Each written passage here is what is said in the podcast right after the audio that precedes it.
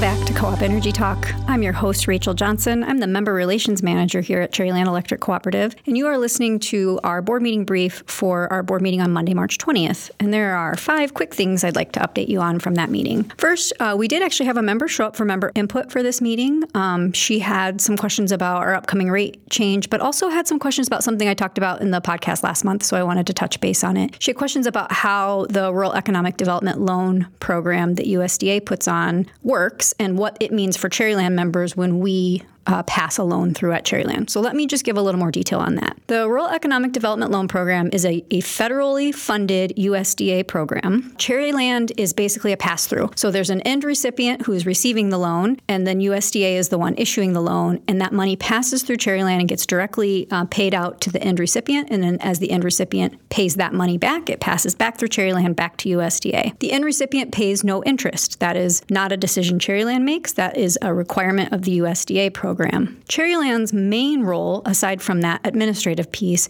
is that we are the guarantor on the loan. So we obviously very carefully vetted this loan recipient to increase our confidence that they would be able to pay back the loan, and we made sure we had good collateral if something were to happen. One of the questions that this member asked was like, why does the co-op do this? This isn't really the co-op's job. Well, there's two, I think, things that are really important to keep in mind. First of all, this USDA program has a specific requirement that the only way that money can be lent into a community is if an electric cooperative agrees to pass it through. So if we had not chosen to participate in this program, that money, that federally funded, taxpayer funded money, would never come for economic development in our community because of our unwillingness to pass it through. So I think it's it's just kind of important to understand that we don't set the rules, but those rules exist and we want to make sure we're doing the right thing for our community, which is the second reason that this is important to Cherryland. While certainly selling electricity is our business, we also know that economic development is good for the commercial members we serve. It's also good for the residential members we serve who often work at these businesses. And it's good for the whole community because as the community grows,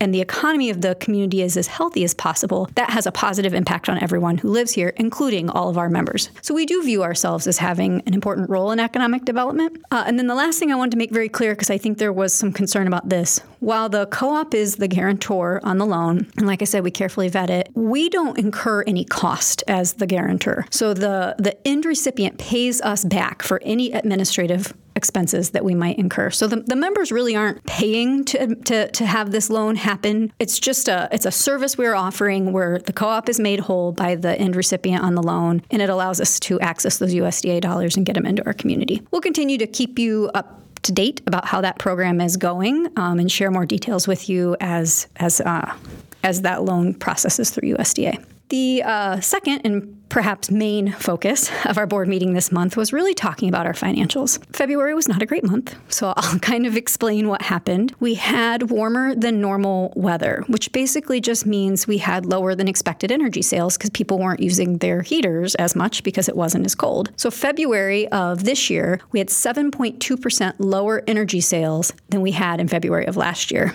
And that, and we always, you know, we're very conservative when we budget, but that was still about 4% lower than our budget. So, we just did not have as much revenue coming into the cooperative as we had budgeted to have coming into the cooperative for the very good reason of having a unexpectedly warm February. Depressingly uh, gray, but still unexpectedly warm. The good news there, though, is while we had lower than expected sales, that also meant we had to purchase less power. So we had lower than budgeted power supply cost. Our total power supply purchases were about 4.4% under budget. And the other really good news that we're seeing that we'll continue to talk about in the podcast going forward is we're starting to see more stability in power supply markets, specifically as it pertains to natural gas and coal prices. So we we are we are expecting our power supply costs throughout this year to continue to be right at or a little under budget, which is great for our members. On the opposite side of revenue, we also had an unbudgeted expense in February. We budget every single year to trim our to trim trees in our right of way. It's a part of our ongoing maintenance program. It's a really really important investment that has a big impact on reliability for our members. But in February we had an unbudgeted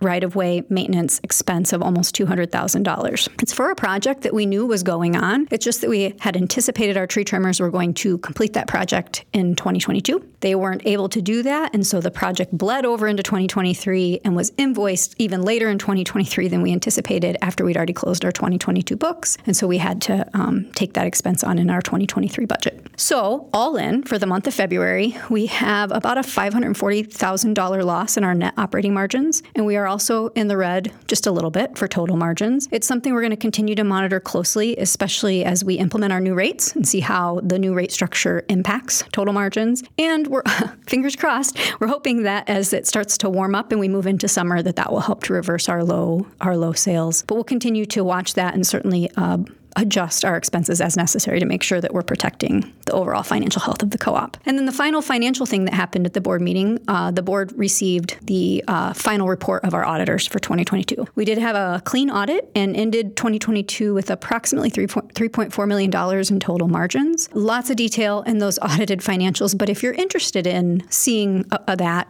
you, we will have the audited financials in the May issue of Country Lines in our annual report. So check it out. And certainly if you have any questions, just get a hold of us. Third item of note at the board meeting, uh, we got a report on our annual reliability. So, year to date, we're continuing to do really, really well. Our annual reliability is 99.995. You'll remember we're always talking about chasing five nines. So, uh, continue to have really good numbers as it pertains to reliability. And that is certainly a reflection of things like our investment in right of way tree trimming and all the other system investments we make to make sure that our system is as robust and resilient as possible. Uh, fourth item of note the board appointed a new member to the Cherryland Cares Board. For those of you who aren't familiar with Cherryland Cares, that is a program that allows our members who want to to round their bill up to the nearest dollar every month. That money all gets pooled into a grant program, and then a group of volunteer Cherryland members oversee the grant applications and choose where to disperse those grants. So uh, at this board meeting, we have one current Cherryland Cares board member, Jeremy Hawk, who has finished his ter- final term on the board and is resigning from the board. So the board voted to replace him with a new Cherryland member, Rebecca Sanford. But I did want to take a second to